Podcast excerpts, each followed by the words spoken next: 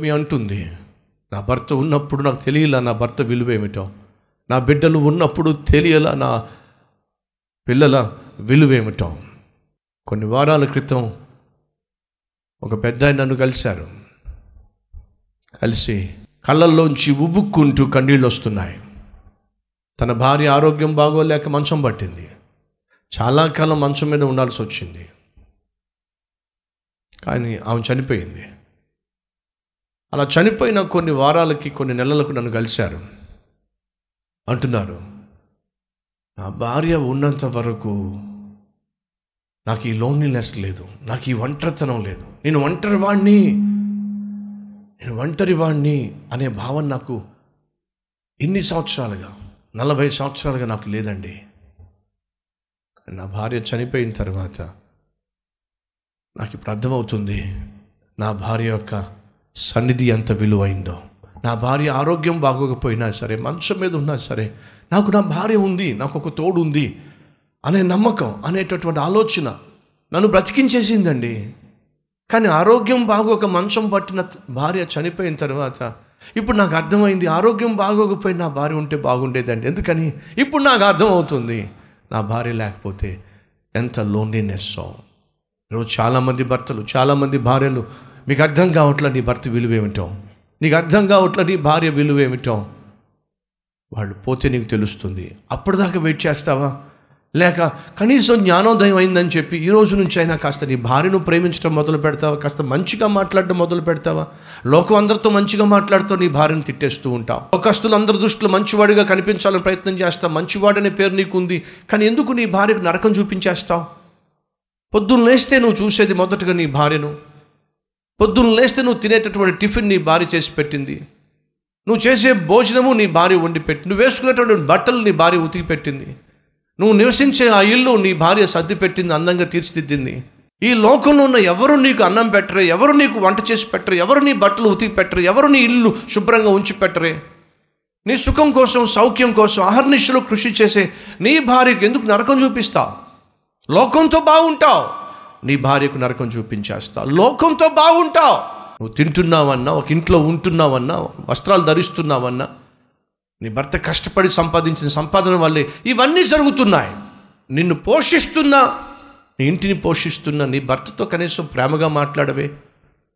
అలా ప్రేమగా మాట్లాడకపోవడం వల్ల నువ్వు లోన్లీనెస్ గుండా వెళ్తున్నావు. ఆ భర్త చనిపోయేదాకా వెయిట్ చేస్తావా? ఆ భార్య చచ్చిపోయేదాకా వెయిట్ చేస్తావా? లేకపోతే ఇప్పుడే నీ లోపాన్ని గ్రహించి జీవిస్తావా? ఒకసారి ఆలోచించు. నేను సమృద్ధి గల దాన్ని వెళ్ళాను అంటే అర్థం తెలుసా? నేను నా భర్తతో వెళ్ళాను, నా బిడ్డలతో వెళ్ళాను, ఇప్పుడు నేను ఒంటరిగా తిరిగి వచ్చాను. చేదు అనుభవం. భర్త, బిడ్డలు, భార్య, బిడ్డలు. ఈ లోకంలో ఉన్న సకల ఆశీర్వాదాల కంటే శ్రేష్టమైన ఆశీర్వాదం, అందులో సందేహము లేనేలేదు.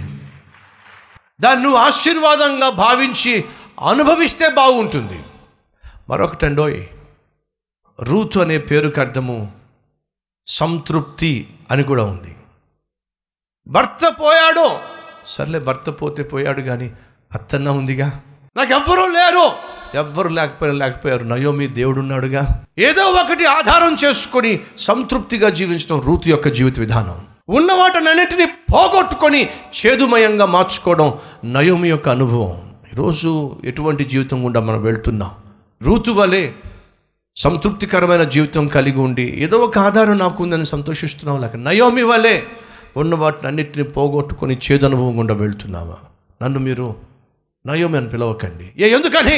ఆమె నోరు చూడండి, నయోమి నోరు చూడండి. సర్వశక్తుడు ఏమిటట? సర్వశక్తుడు యెహోవా నన్ను ఖాళీ చేసి పడేశాడు, రిక్తునిగా. అంటే అతను తెలుసా? ఖాళీ. దేవుడు ఖాళీ చేశాడా? చేతులారా తన కుటుంబం మీదకి నష్టాన్ని, కష్టాన్ని తీసుకొచ్చింది. వాళ్ళు కష్టం గుండా వెళ్ళినప్పుడు, మరణం గుండా వెళ్ళినప్పుడు నయోమి తప్పు తెలుసుకుని బుద్ధి తెచ్చుకోవడానికి బదులుగా దేవుణ్ణి నిందిస్తుంది. ఉన్నారా మన మధ్య? నోరు సరైనది కాని వాళ్ళు నీ జీవితంలో నీ తొందరపడుతనం వల్ల, నీ తప్పుడు నిర్ణయాల వల్ల నువ్వు కష్టాలు కొని తెచ్చుకొని దానికి దేవుణ్ణి బాధ్యుని చేస్తావా? నీ నోరు సరైనది కాదో? ఎస్, నయోమి నోరు ఎలా సరిగ్గా ఉంటుందో చెప్పండి. 10 సంవత్సరాలకు పైగా దేవుడికి దూరంగా జీవించే ఆ స్త్రీ నోరు సరిగ్గా ఉంటుందంటారా? అర్థమవుతుందా మీకు ఆ నోరు సరిగా ఉండకపోవడానికి కారణం ఏమిటో? అర్థమవుతుందా మీకు మీ నోరు సరిగా ఉండకపోవడానికి కారణం ఏమిటో? దేవునికి దూరంగా జీవించే వారి నోరు సరిగా ఉండదు.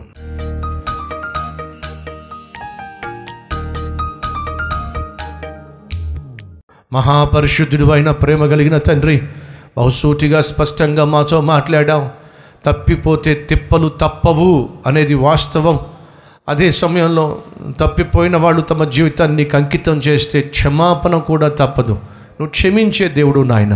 క్షమాపణ కోరుతూ, అయ్యా నువ్వు శిక్షిస్తే ఆ శిక్ష వస్తే భరించలేను, సహించలేను, తట్టుకోలేను, ఆ రోజు రాకమునిపే ఈరోజే క్షమాపణ కోరుతున్నాను, నన్ను క్షమించు. నయోమి తన భర్తను పోగొట్టుకున్నప్పుడే నిన్ను క్షమాపణ కోరితే 2 కొడుకుల్ని కాపాడుకునేది. నాయనా మా జీవితాల్లో మేము చేసిన తప్పులకు భయంకరమైన శిక్ష మేము పొందుకోక మునిపే క్షమాపణ కోరుతున్నాం, మన్నించమని వేడుకుంటున్నాం, క్షమించమని బ్రతిమిలాడుతున్నాం, మమ్మల్ని కనికరించాయా. యేసు నామం పేరట వేడుకుంటున్నాం తండ్రి, ఆమెన్.